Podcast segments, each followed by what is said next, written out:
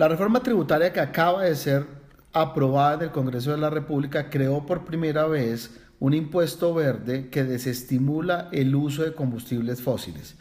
Esto incorpora un costo adicional a la estructura de los combustibles en Colombia, 135 pesos el galón para el galón de gasolina y 152 pesos para el galón de ACPM. Al incorporar el impuesto en la estructura de precios de los combustibles, a partir del 1 de enero presentarán aumentos de 135 pesos el galón de gasolina y de 199 pesos para el ACPM en el precio de referencia de Bogotá.